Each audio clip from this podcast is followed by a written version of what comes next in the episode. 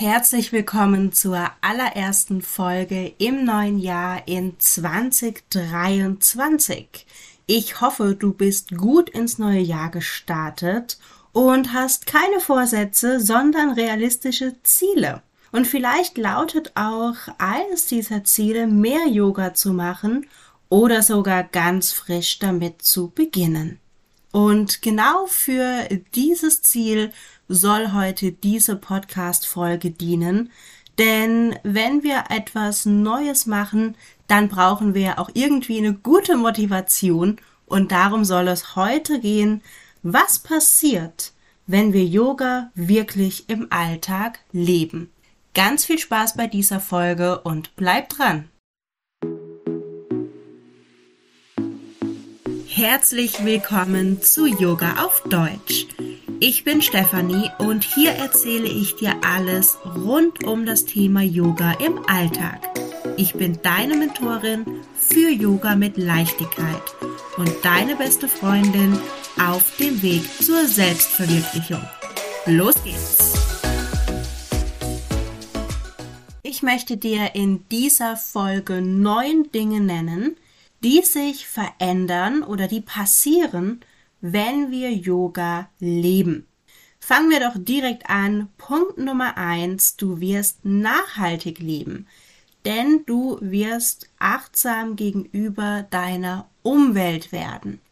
Und mit Umwelt meine ich zwar auch, aber nicht nur die Pflanzen, die Natur, die Tiere, sondern auch deine Mitmenschen. Ja, auch die gehören ja zu deiner Umwelt. Also, wie gehst du mit dem um, was um dich herum ist?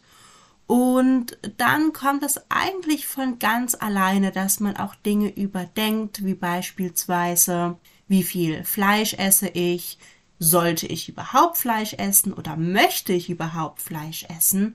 Vielleicht fängst du an, in einen Unverpacktladen zu gehen oder auch einfach, wenn du spazieren gehst, das ein oder andere an Müll aufzusammeln. Denn die Achtsamkeit gegenüber der Umwelt oder der Umgang mit der Umwelt, das ist die allererste Säule der Yoga-Philosophie beziehungsweise der acht Säulen des Yoga nach Patanjali. Punkt Nummer zwei bezieht sich auf dich selbst und auch hier orientiere ich mich an der zweiten Säule nach Patanjali und zwar der Umgang mit dir selbst.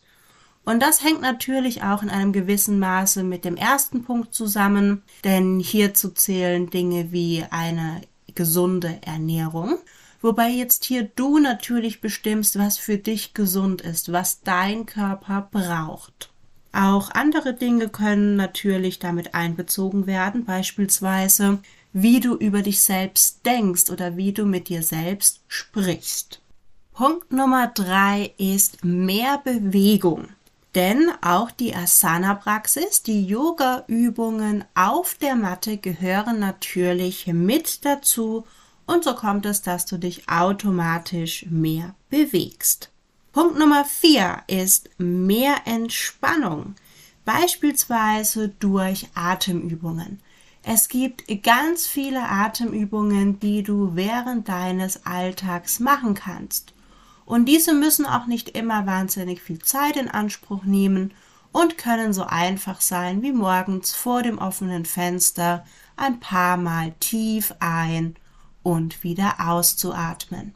Wenn du dir aber diese Atemtechniken aneignest, dann wirst du feststellen, dass du sie vor allem in Situationen, die stressig sind oder die generell nicht so schön sind, anwenden kannst und dich so schneller und besser entspannst.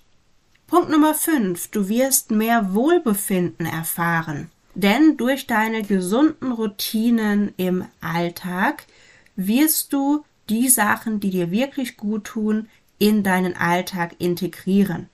Beispielsweise indem du ein Glas warmes Wasser trinkst, vielleicht mit ein wenig Zitronenöl oder mit Ingwer und dann die Matte ausrollst und dich ein paar Minuten bewegst.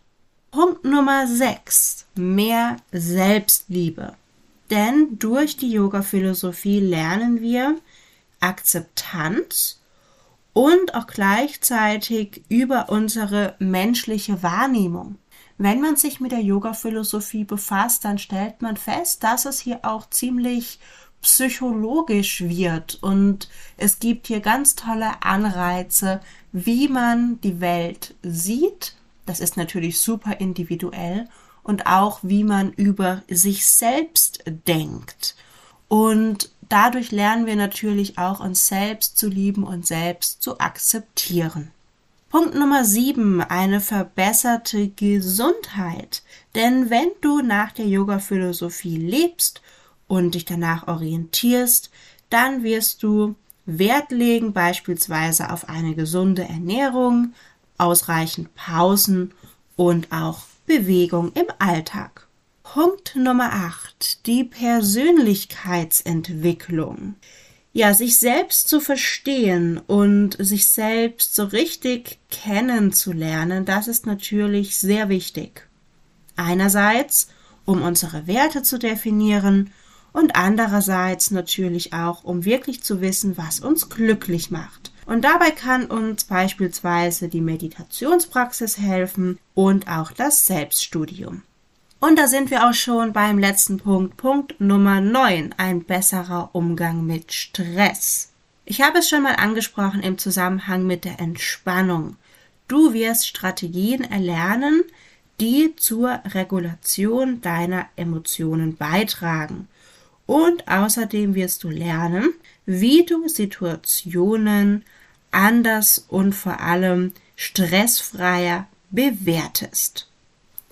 Wenn du jetzt also mit Yoga beginnen möchtest oder deine Praxis intensiv, intensiv wie heißt denn das Wort? Intensiv, int verstärken möchtest, ich werde nochmal über das Wort nachdenken, dann möchte ich dir meine sechsminütige Yoga-Sequenz ohne Matte empfehlen.